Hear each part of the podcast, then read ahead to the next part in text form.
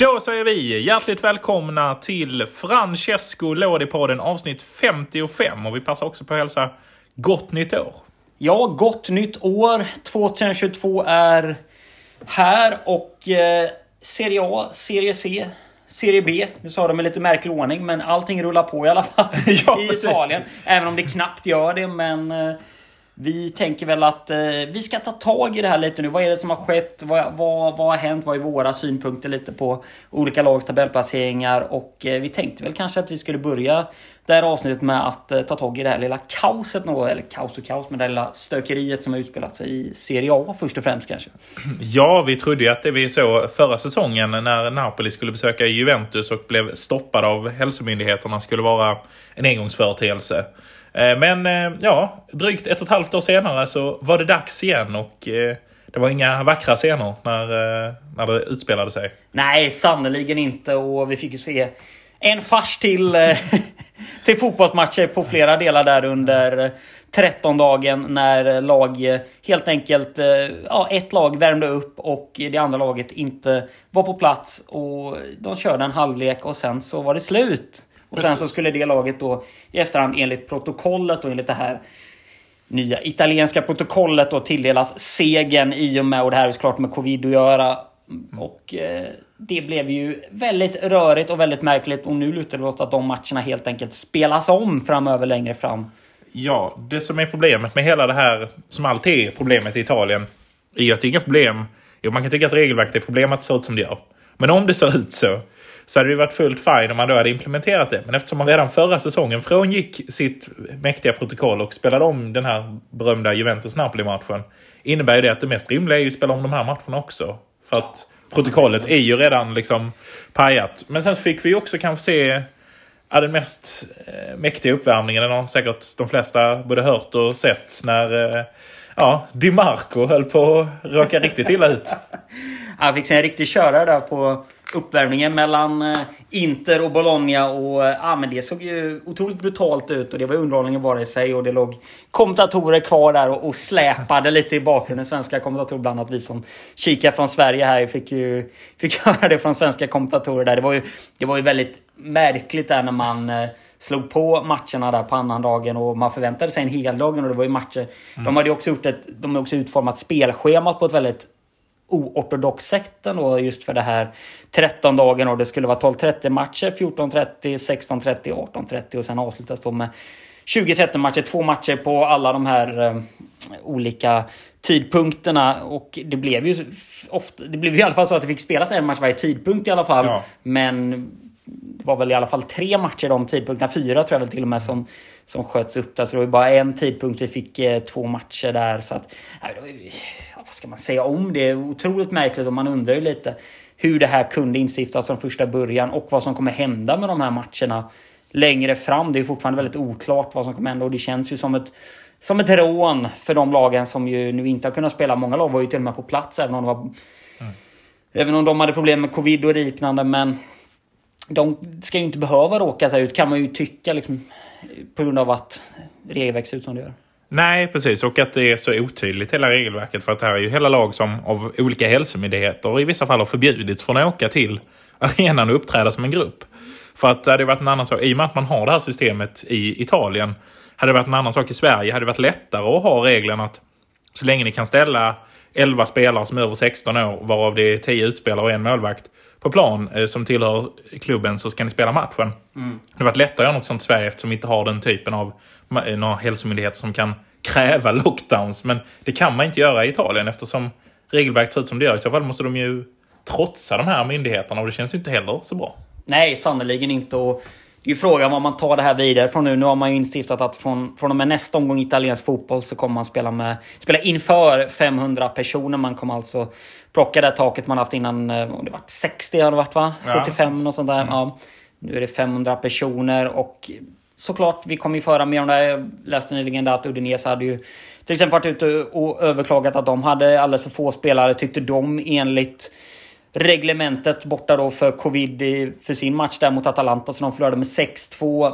Sådana saker kommer ju upprepas och vi lever ju den här tiden för spelare kommer ju vara borta på grund av covid och protokollet ser ut som det gör vi har ju sett i England till exempel Liverpool som skulle spela en ligacupmatch där mot Arsenal och som ju sade sig ha väldigt många spelare borta från covid. Egentligen var det bara en spelare som var borta. Det är ju tråkigt när man inte kan vara uppriktig. Det, är ju, det har ju inte skett i Italien vad vi vet än. Men det kommer ju också bestraffa sig hårdare i Italien på det sättet. Men vi lever ju enligt andra spelregler nu. Det är ju det vi bara kommer kommer att få ja, men helt enkelt intala oss själva, eller alla, eller alla inom den italienska fotbollen kommer få intala sig det att det, det är de här spelreglerna vi kör efter nu. Och, ja, men det, är, det är en oviss framtid helt enkelt och det gäller ju att man eh, sätter tydliga regler, vilket jag inte tycker nu att man har till exempel. Nej, precis. Tydligheten är viktigt. Och sen så är det jättesvårt. Jag vet knappt själv vad jag står ens i frågan om att så här, ja, det känns väl moraliskt rätt att om det är massa spelare sjuka ska vi inte spela fotboll. Nej. Samtidigt är problemet att det kommer bli fler sjuka. Nu kanske mm. om vi har tur att den här omikron inte är så farlig och att många blir som inte är i riskgrupp blir sjuka och att de kanske då får någon form av eh, ihop med att de är vaccinerade får någon form av bättre skydd. Men annars så är det ju så att vi om vi vill spela färdigt säsongen så bygger det lite på att det kan inte räcka med att Chiellini har covid i Juventus för att Juventus ska ställa in match. Och det ska vi säga att det har inte skett i Italien heller. Vi nej, nej. såg ju Napoli som kom i, ja, på 13 dagar med ett knappt spelbart lag. Liksom, hade ju mm. ingen bänk överhuvudtaget. Eh, där dessutom covid-protokollet fallerade väl än en gång. När Zelinski först eh, testade positivt, sen testade negativt.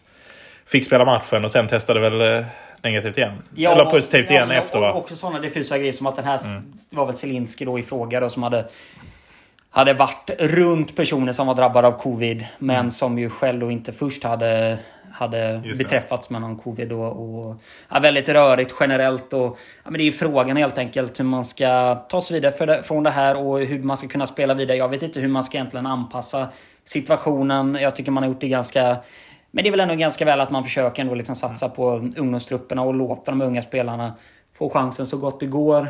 Eh, och på det sättet då utöka sina trupper nu när de fallerar en del på grund av covid-protokollet. Jag vet inte, ska man ha liksom flygande byten eller något liknande? Liksom att man, att man ja. kör som i handbollen eller, eller i korpen till exempel. Att man, ja. man får byta ut spelare, byta in spelare igen och kanske att man får ha det under vissa typer av byten. jag vet inte hur... Alltså hur ja. ska man liksom få till en bra modell egentligen när det är dåligt med Nej, spelare? Är... Ska man korta ner matcherna? Jag vet inte. Nej, det är svårt. Eh, just flygande byten tänkte jag bara var så roligt att jag såg framför mig så här, om vi nu skulle eh, ponera att Brozovic var lite sliten i Inter. Så här, man behövde honom i inledningen av matchen. Så går man upp i en 2-0-ledning. Plockar av honom för att vila honom. För att sen, fasiken har vi släppt in ett mål. Nu behöver vi lite mer kreativitet. In med Brozo igen. och så ska han jogga in igen. Precis. Det hade varit en roliga scener. Men, ja, men det, det hade varit en spännande, det hade varit ett spännande sätt att se fotboll. Nu skriver man ju om reglerna från nytt på något sätt. Men ja, det, samtidigt, jag menar, skulle man då gå på den här taktiken om vi fortsatt ska prata om det här så hade det ju kunnat lätt bli så att liksom jagar man ett mål och slänger man in en jävla massa anfallare. Ja, ja. Alltså, ska man försvara då är det bara fullt med backar liksom. Så det skulle... Det hade varit spännande att se om det också ska bli en fars och... Eh, ja. ja, jag vet inte hur det skulle funka i realiteten riktigt. Nej, precis. Men vi får väl lämna Serie A där. Vi ska väl börja dyka neråt i... I tabellsystemet. Vi kan väl eh, bara konstatera att Serie A eh, på planen har väl börjat, inte farsartat, men eh, det har varit spännande resultat kan vi bara säga med naturligtvis Udinese-matchen där det fanns en förklaring enligt Udinese. Men vi såg ju Roma-Juventus som var ja, bland det sämsta jag sett fotbollsmässigt från två lag prestera på den nivån. Men det kan vi lämna där här. Ja, alltså.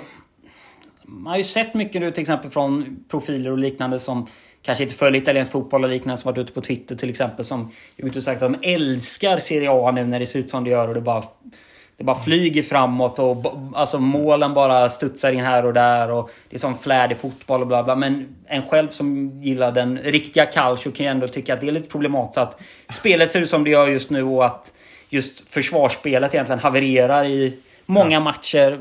Samtidigt är det ju väldigt tydligt att det har en korrela korrelation med covid och med att många spelare är borta. Vi såg ju till precis. exempel i Napoli att det fanns ju knappt en backlinje att formera där. Så att, Nej, precis. Ja, ändå klarar man den matchen ganska bra men nej, jag vet inte. Det, det är klart, det är underhållande, men det här liksom genuina calcio, taktiska...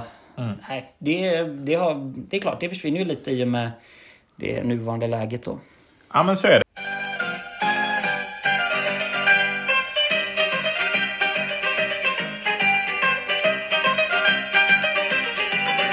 Men ska vi ta och dyka ner i Serie C då? Och, eh, där brukar vi ju alltid eh, inleda i Group C eftersom eh, Catania som eh, var en stor del av den här podcasten kanske startades en gång i tiden eh, huserar ju. Men vi sparar den till lite senare för där finns ju sannoliken mycket att säga om det.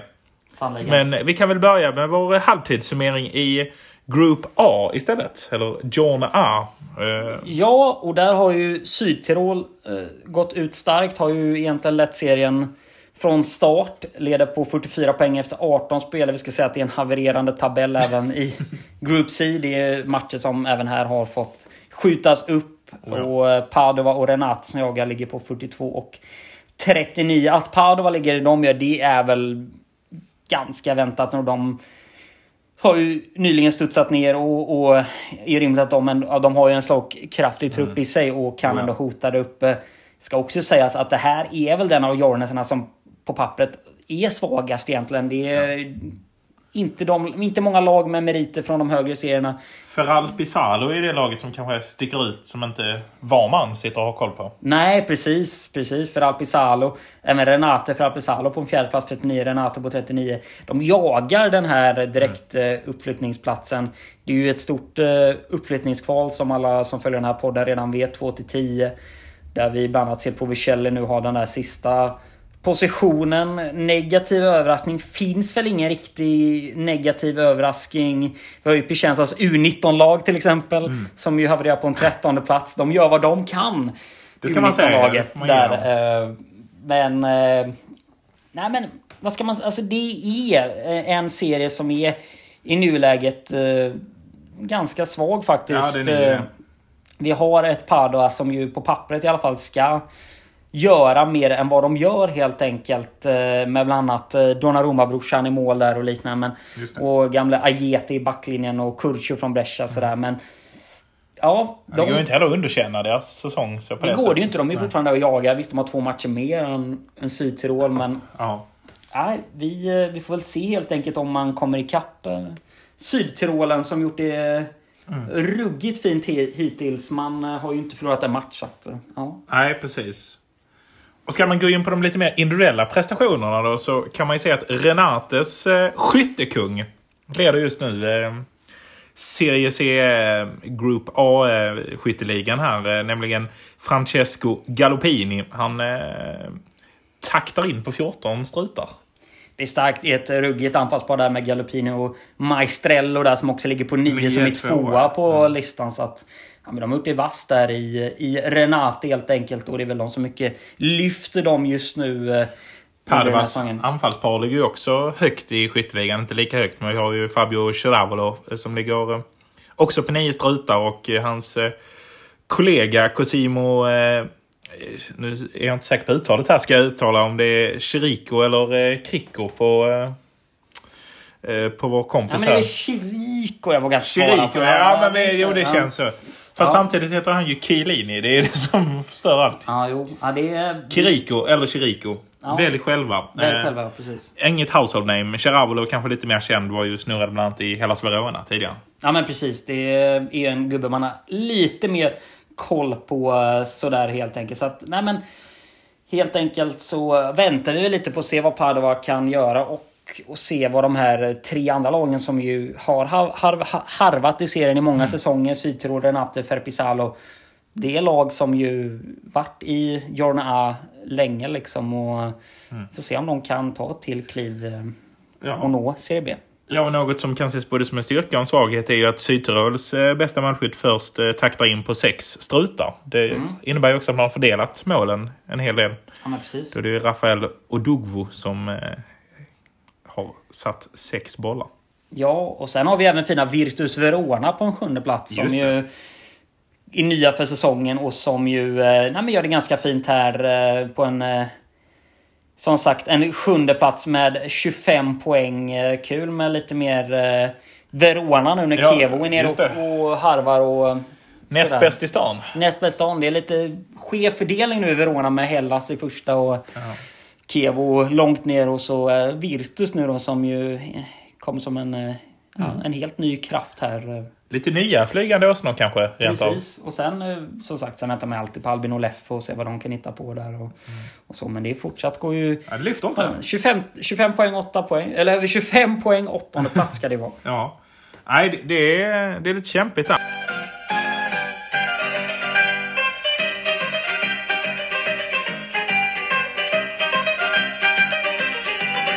Men ska vi dyka över till eh, den andra CIC, nämligen CIC Group B. Jajamän, Den andra av tre eh, grupper som de Ja, har. och där har ju Reggiana gått ruggigt starkt i början. Tätt följt av Modena. Lagen har ju faktiskt lika många poäng. Reggiana lite vassare måkarna. Sex mer mål där. Som gör att de leder serien. Där har vi ju faktiskt inte haft knappt några matcher uppskjutna. Det är en match mellan Imolese och eh, Lucchese som är uppskjuten annars. Har det varit fullt rulle här i Jorneby och eh, nej, men vi ser ju Reggiana på en första plats, Modena på en andra som sagt 48 båda och sen fina Cesena. Men en bit ner då till 39, systemet. ja, exakt 39 poäng på Cesena. Mm, minns vi. Konstgräsklubben.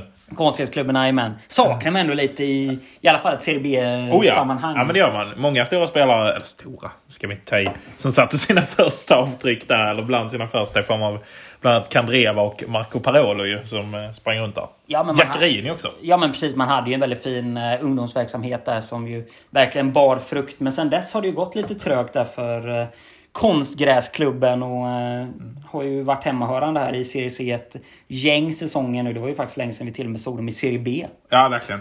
Det är lite tråkigt. De eh, var ändå ett friskt inslag där i sina vita tröjor. Verkligen, verkligen. Även eh, Och ständiga konstgräsdebatten inför varje match. Ja, ja men precis. Virtus som vi också känner igen från Serie B och Pescara som ju åkte ut förra året där på eh, fjärde respektive femte plats 33 respektive 32 poäng och även gamla Ancona följer tätt där på sjätteplatsen med 32 poäng. Man tänker ändå att de här lagen som ändå blivit direkt nedflyttade som till exempel Pescara, att de ändå ska ha en, alltså en större tyngd i sin verksamhet när de går ner. Det är klart att de inte kan satsa på samma sätt men att antingen blir det så att man studsar tillbaka fort eller så fastnar man som till exempel Catania. Ja, men det är ju antingen eller. och Det är farligt att fastna i en serie C. Det är en... Det känns som en dyr serie att spela i mot vad man kan få intäkter. Ja men verkligen och just ett lag som Pescara som ju har ändå en... Ja men en, de har ju ändå på något sätt en... De är ju ändå en, på något sätt en lite större klubb av de mindre klubbarna i Italien. De har ett starkt varumärke till exempel. Vi såg ju dem förra året gå ut med den här eh, tröjan som ett barn hade ritat. Som gick väldigt varmt hem och som ju många köpte och liknande. Och jag menar, många känner ju till Pescara. Alla minns ju Pescara och vi minns ju också även liksom där när de var uppe med Verratti och Immobile till exempel. Seman. Och Seman, ja precis. Att, nej men det är ju ett lag som jag tror många ändå på något sätt lite håller tummarna för. Även om man inte håller på laget. Att de ändå ska studsa tillbaka. Men eh, det ser trevande ut och det blir nog svårt att få tag på Reggiana och eh, Modena där i toppen. Ja, men det känns det som. Eh, Poänggapet, äh, ga, gapet, har blivit rejält. Så att, eh, nej, det, det känns som att eh, lite floppvarning på, eh, på Pescara. Nej men verkligen. Och även här kan vi ju inte se några direkta floppar sådär i tabellen som överraskar. Utan det är ju mycket av de mindre namnkunniga lagen. Viterbese ligger sist. På 14, lika många poäng som Grossetto. Också de på 14. Precis. Det är inga... Det är liksom inte att Modena har, fått kräft, har gått Nej, en precis. riktig kräftgång. Att de ligger långt ner. Eller Reggiana eller Pescara Utan de lagen som vi hade förväntat oss, förväntat oss inför säsongen har ju ändå levererat. Och då ska man ju komma ihåg här att i, ehm, i eh, serie C så är det ju eh, det är väldigt få platser där man inte är inblandad i någonting positivt eller negativt i kvalverksamhet. eh, Vilket gör ju att från 16 och neråt så riskerar man faktiskt att åka ur. Eh, Och eh, från 10 och uppåt så har man ju chans att gå upp. Det är ju... Ja, precis. Det är fem lag som inte spelar om någonting egentligen i, Precis. eh, i serien som helt enkelt stannar då och inte går in i någon form av kvalverksamhet. Eller då åker direkt ut sex lag då med det Precis. sjätte laget där som då ramlar ut. Vi har ju även senast nysatsade satsning där eh, senare 1904 Just det. som ligger på en eh, 13 plats just nu med eh, 23 poäng. Många klassiska klubbar ska man säga. Eh, Många klassiska klubbar, även klubbar som startat om. Det ser vi ju i Italien. Mm. Eh, verkligen... Eh, nej men en intressant serie. Jag tycker Reggiana gjorde det ju fint förra året även om de till slut fick ge sig och, ja. och ramlade ner sådär. Men eh, Ja, över till kanske lite spelarstatistik. Ja, men det är väl det bra. Vi drar en skytteliga här också. I toppen hittar vi ju Simone eh, ja, Magnani. Ja. Eh, Eller blev det rätt här nu, höll jag på att säga. ja, men det blir rätt. Det blev rätt. Magnani. Ja, Magnani. Ja, precis. Eh, från eh, Pontedera som... Eh, Tolfte placerade Pontedera. Precis. Så det är starkt. Ja, han eh, individuellt har gjort en riktigt fin säsong. Eh, klockar in på 13 strutar då. Ja, ja men det är ruggigt starkt och mm. jag menar att göra jobbet i den typen av lag. Men det är ju kanske också så. Det är vissa lag, man har ju sett det tidigare, det är en bomber som gör målen. Sen blir det inte så mycket mer eh, av det helt Precis. enkelt. Ja, men en 28-årig striker med nästan 1,90 i längd. Så en riktig bomber känns det En som. riktig bomber verkligen. Och, ja, men Pondera behöver ju det för om man ska nu eh, först och främst då klara kontraktet tror jag i Group E. Men samtidigt är det alltid nära att komma till den där kvalplatsen uppåt. Så att eh, ja, vi får se lite eh, vad Magnagi tar för steg här. Det kan alltid vara intressant för Serie B-klubbar till exempel att eh, Oh ja. dra in den typen av spelare i i, i lagen och vi har, vi har ju inte sett så mycket av de här lite längre spelarna. Jag säger inte att det är jättelång lång längd egentligen men de här Luca Toni-typerna och Mm. Ja, ja, det, det fattas ju lite i den italienska Oh ja. fotbollen den typen av längd på Ja, ja, precis. Belotti som ska vara en stark striker är väl typ 1,83. 1,85 någonstans där. Så att, eh, det här är ju ändå att vi börjar närma oss eh, 1,90-gränsen och då... Eh, ja. Ja men det är ändå, det är ju, finns ju lite någon mer tryck. e- X-faktor i det liksom. Oh ja. att, eh, vi har Tony, Bobovieri. Ja men precis, det har man ändå saknat i ganska många år nu. Mm. Faktiskt. Det har inte kommit fram någon just som haft den här längden också just på strikersidan.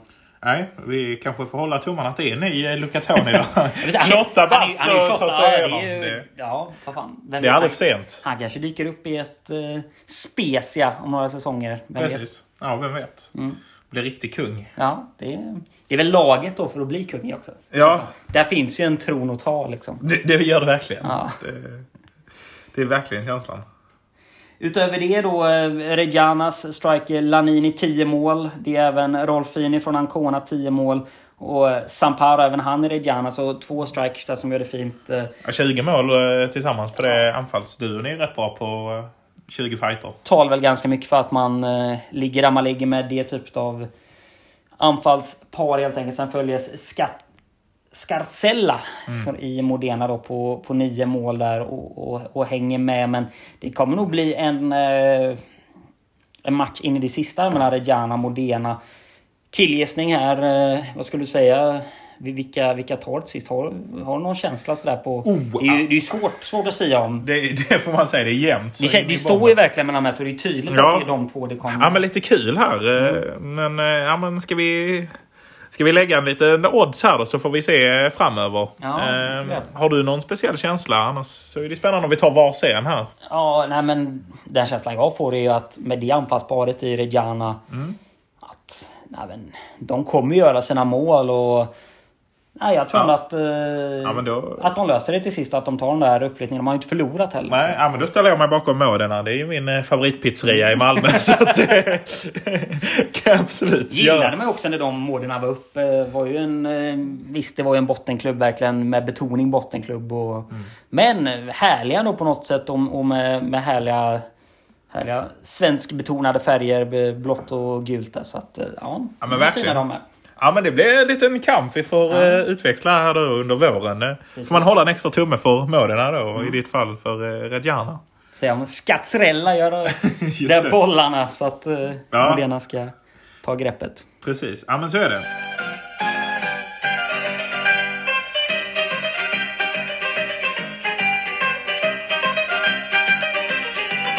Ja men ska vi rulla vidare då ner till Group C? Men vi gör väl det. För det är väl där det har hänt grejer eh, på den sorgliga fronten. Jo, precis. Eh, Catania har ju gått i konkurs.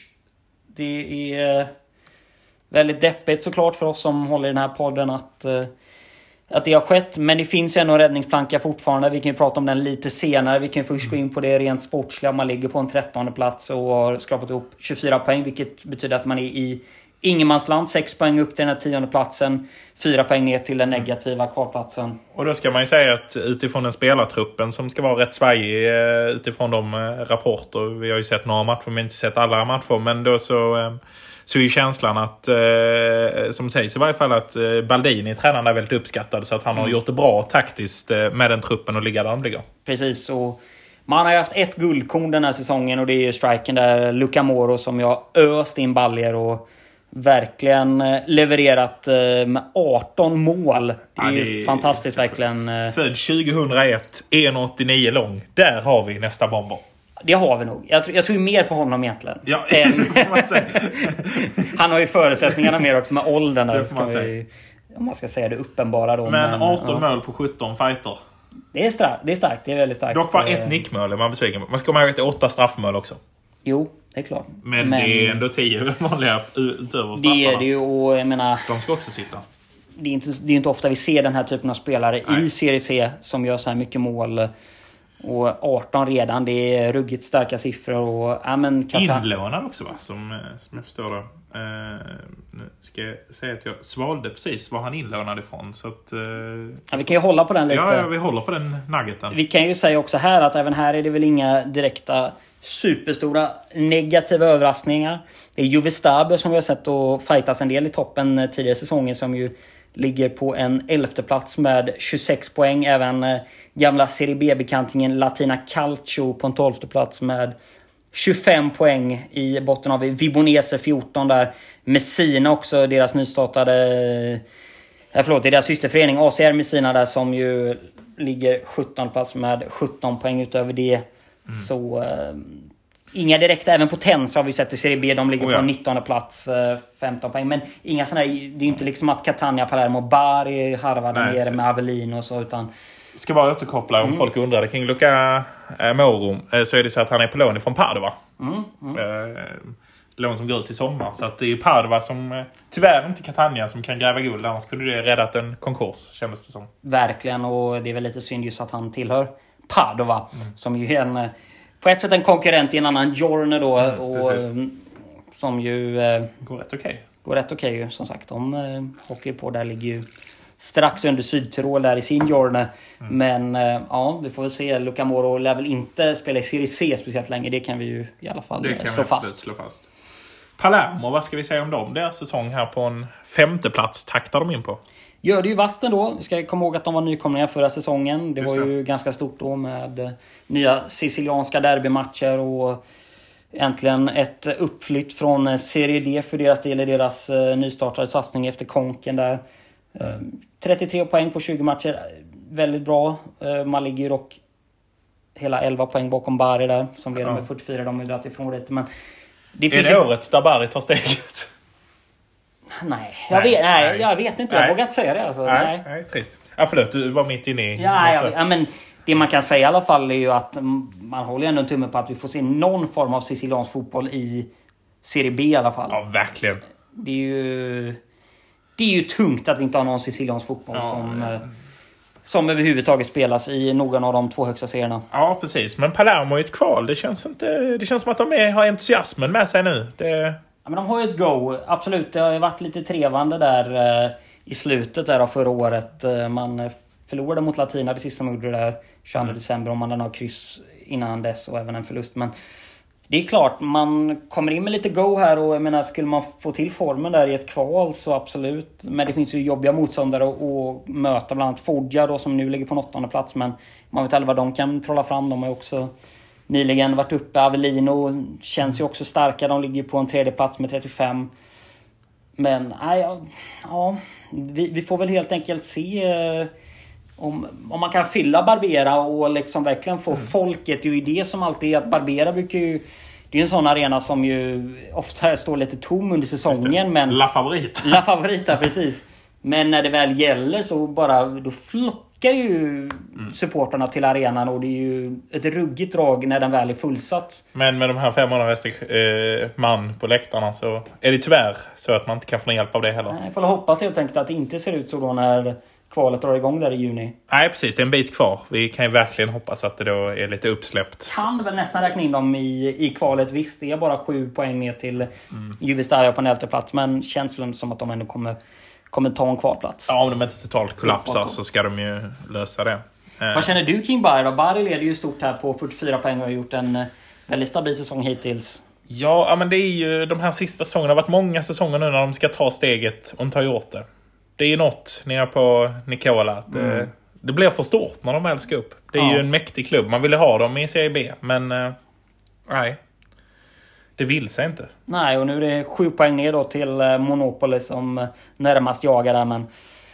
Ja, det, det känns som att eh, det lever i högsta grad ändå i Journey Precis, ja men det gör det. Så att, eh, ja men det är väl lite det som är C. Ska vi kasta oss över det här, eh, det stora ämnet kanske för... Eh, Jag kan ju bara flika in innan vi helt lämnar Absolut. Journey bara att eh, utöver Luka Modric 18 mål där så har ju även Mirko Antonucci Mm. Gjort 10 mål för Bari där. Och, mäktig Antonucci. Ja, mäktig Antonucci som man gillar den gubben. Har ju verkligen levererat eh, för Bari där och, och gjort målen som behövs. Eh, Han är inte ung längre, 37 år är han. Men eh, han fortsätter att punga in bollar så vi får väl se om han kan vara en eh, bidragande faktor till att man eh, tar det sista steget eh, upp till Serie B. Ja men verkligen. Så är det. Ska vi kasta oss över Catania-historien då? De har ju... Eh, har ju gått i konkurs. Kom ju här i, i mellandagarna va? Som Precis. det blev va? Precis. Och, och då trodde man kanske att det var over and out. Men i Italien är det aldrig over and out. I känslan. Nej, precis. Och vi hade till exempel Trapani för någon säsong sen här som ju också fick det här konkursbeskedet. Och som eh, sedermera kom igång med verksamheten sedan. Men de slutade ju direkt att spela. Mm. Eh, Catania har ju fortsatt spela här vilket ju överraskat många av oss i och med att situationen har varit så luddig. Ja. Eh, och det har ju varit en eh, ruggig härva här eh, fram och tillbaka. Vad som verkligen eh, har skett och vad som nu kommer ske. Precis, det har väl eh, varit eh, som man förstår det. Det är inte helt klara cylindrar ska man vara tydlig med. Men det, det som väl har varit är väl att den amerikanske italo-amerikanen advokaten Joe Tacopina, tidigare president i Bologna bland annat va? och eh, nu senast i Spal här. Eh, har ju försökt köpa klubben eh, sedan i januari 2021 som jag förstår det. Och de har förhandlat länge och det har funnits något för överenskommelse. Det är väl när den överenskommelsen inte har gått igenom sen som eh, som jag egentligen eh, klubben helt enkelt har begärt sig i konkurs. Mm, precis. Och ett hårt slag som sagt för Catania som ju säkert eh, ja, verkligen hoppades på det här och verkligen ville det här eh, in i det sista. Men eh, det har helt enkelt inte skett och Tacopina sitter kvar i sin presidentroll i Spall. Och eh, Ja. läget är ännu oklart. Men eh, Han säger väl så här också, så sent som för någon dag sedan här, att, eh, ett citat här att Jag försöker hitta någon jag känner, några vänner som är intresserade av Catania. Det kommer inte bli lätt, men jag försöker. Att han ändå försöker hitta en ny ägare till Catania. Ja, men det är väl det här konsortiumet som vi även pratar om med Kevo där eh, när det begav sig att man försöker enas eh, ett par investerare och försöker hitta en lösning för att, för att helt enkelt eh, landa det här avtalet. Eh, nog lättare sagt än gjort tror jag. Det såg vi bland annat med Kevo då som ju helt enkelt det inte lyckades med. Fick ju också de starta om helt enkelt så att nej men hoppet är ju ändå inte ute. Det är ju fram till februari ändå. Det är fortfarande... Man har på sig tills att det ska fastslås den här konkursen. Så att eh, hoppet lever ju ändå. Men det är ju stora pengar. Det är stora pengar. Det rör sig... Ja, för vara CIC ska vi säga. Det rör sig om en skuld på 29 miljoner som ska lösas. En annan lösning sägs vara att man köper loss själva rättigheterna till klubbmärket och till klubben. Men att man låter själva det företaget som tidigare har varit Catania gå i konkurs. Det är väldigt luddigt. Ehm, Men ja, beskedet är väl än så länge att de ska fortsätta spela. Och att man kör vidare med, eh, med nuvarande tränare och nuvarande trupp. Men det, man får väl väldigt mycket se. Man vågar ju inte agera på Mercaton. Nej, men precis. Men om man ska komma till kritan här. På ett sätt kan man ju tänka att Lomonaco satsade många säsonger där på att laget skulle ändå ta klivet. Eller i alla fall på något sätt utvecklas. Eh, och man har investerat ändå en del i spelarmarknaden till exempel på diverse spelare. Som ju såklart blivit en utgift. Även eh, arenakostnader. Det är ju, vi har ju som sagt kommunala arenor mycket i Italien och liknande. Det blir en, också det är en avgift. Man äger ju inte sin arena. Så att eh, man kan inte få in alla den typen av av eh, ersättningar heller. Så att det är klart det blir mycket utgifter och, och det är dyrt att spela i Serie C. Det är resor och det är, man ska liksom flyga en del man ifrån Precis. ön. Och det, ja, det blir mycket kostnader som såklart har lagts på hög och som inte har betalats och man har fortsatt satsa. Så det är klart det har blivit ett, Ja, men- ett, ett hål helt enkelt. Precis, det är väl en svår division att vara i för att intäkterna är betydligt lägre än Serie A och Serie B. Men spelarna är fortfarande mer eller mindre professionella fotbollsspelare Mm. vilket gör att det kostar pengar att hålla dem igång. För att det är riktiga jag menar månadslöner som behöver Catania har ju betalas. heller inte velat varva ner på sina spelarsatsningar utan man har Nej. ändå fortfarande försökt hålla en väldigt hög profil på de man har värvat och eh, det har ju kostat sig. Precis, och en som eh, sörjer att det kan sluta illa är ju mannen som har namngett den här eh, podcasten. Mm. Francesco Lodi som varit Ja. ute och pratat om i veckan om sina bästa minnen ifrån Catania och lyfter bland annat ett Eh, ja, men först och främst när han blev kontaktad i januari 2011 av Pietro Lomonaco som vi har berättat om tidigare. Sportchefen som avgick vintern 2020 efter eh, blivit påhoppad av fans. Eh, men där han väl berättar om ett bra minne där han eh, ja, men, gjorde två strutar mot Lecce i sin debut på frispark. Det var ett tag sedan. Det får man säga. Eh, Det får man sannolikt 2011. säga.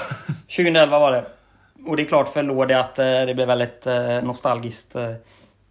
Allt det här kring klubben och kring deras framtid. Det är klart, klubben har ändå ett, en stor plats i hans hjärta. Han har ju spelat där länge. Han har ju även återvänt senare. Kan tänka mig ändå att han, han tog ändå en ganska hög lönepost kan vi ju säga. Det var inte så att han direkt sänkte sin lön för att hjälpa klubben.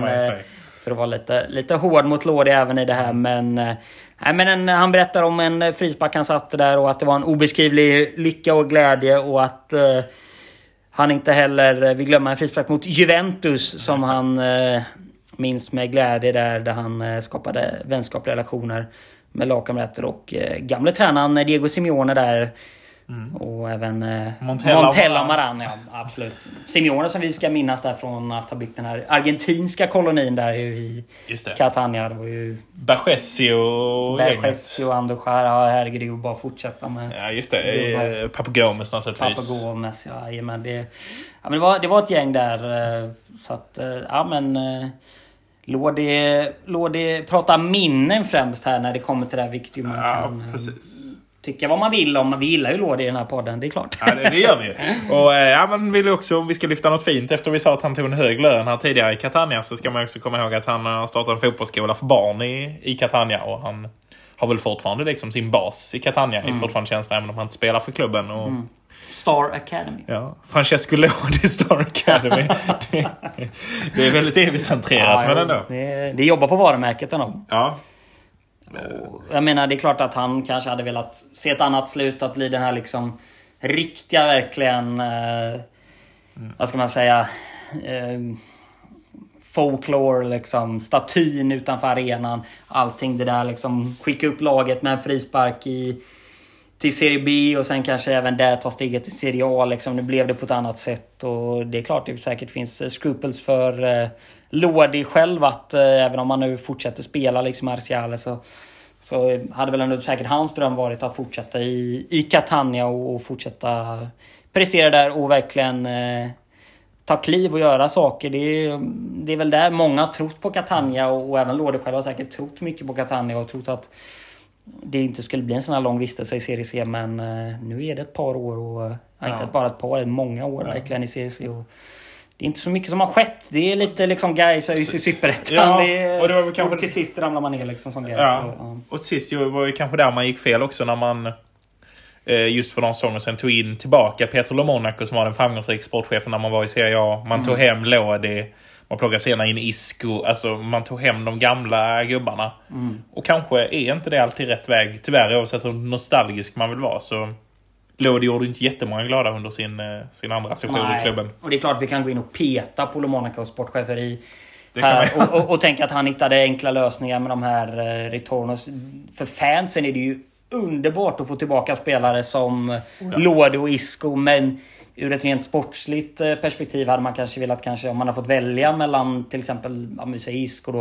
Om man kunde få in liksom två väldigt intressanta talanger från Sydamerika eller ja, andra delar av Italien eller liknande. Om man skulle kunna säga att det fanns en utveckling på dem så absolut. Eh, ja, Så vi får väl säga att eh, status är oklart på Catania just nu. Man kan väl tyvärr säga att de har en fot i graven. Ungefär så. Ja, så är det väl. Det är, det är den bistra sanningen. Ja. Och eh, kanske är det så. Vi diskuterade innan om vi skulle köra Serie B här också. Men klockan tickar på kanske eftersom det är uppehåll i Serie B och eh, Serie C eh, nästa vecka också. Att vi kan spara Serie B-summeringen eh, till då. Men det kan bli lite nugget till, eh, till nästa vecka helt enkelt. Serie B återkommer ju här nu eh, den 13 januari här med, med matcher igen. Eh, Benevento Monza sprakar igång Precis. Allting där. Så att, eh, nej men vi håller väl lite på det och, och tar, ett, eh, tar ett mer rejält grepp kring Serie B nästa avsnitt. Precis, så då kanske vi hoppar CEC nästan helt eftersom det inte kommer att ha gjorts några fighter där. Så Mm. Nej, att, eh, precis. Det- får vi se. Det kan ju ske en utveckling i, i Catania-historien förhoppningsvis åt, åt rätt håll. Eh, vi får väl se där. Det är dock positiva är ju tränaren Baldini som jag nämnde snabbt innan att eh, han verkar ju vilja vara kvar i klubben och klubben verkar gilla honom. Och, Mm.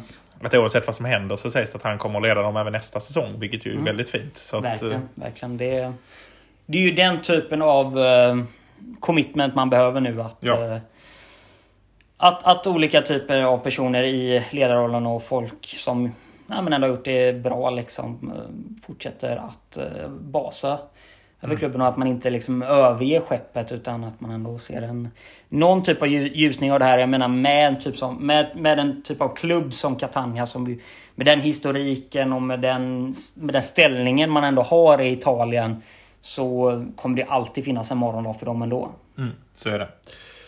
Ja, med de slutorden så kanske vi ska tacka för oss. Snart ska eh, det rulla igång den eh, latinska versionen av eh, Abbas Happy New Year. Felicidad som väl refrängen går. Och, Precis, det är lite sent men vi är ju ändå i en typ av 13 dags tider som ju ändå är stort Oh ja. i Italien. Så att, eh, ja, bättre sent än aldrig. Precis, bättre sent än aldrig. Och, eh, vi finns eh, även på det nya året att följa på eh, Instagram och Twitter. Att Lådipodden. Och man kan även mejla oss på lådipodden.gmail.com och vi hoppas efter eh, Ja men efter en eh, stökig vår där vi gjorde comeback i höstas och sen så lite otur med ja, men mycket tråkigheter så blev det lite eh, paus där. Men nu hoppas vi vara tillbaka igen. Ja men precis, nu hoppas jag att vi kan köra ända in i kaklet här och verkligen eh, vara med hela vägen in tills eh, allting är avgjort i de italienska serierna. Precis. Och med det så hälsar vi eh, gott nytt år och ta hand om er ute. Mm. Gott nytt år! Ciao ciao! Ciao ciao!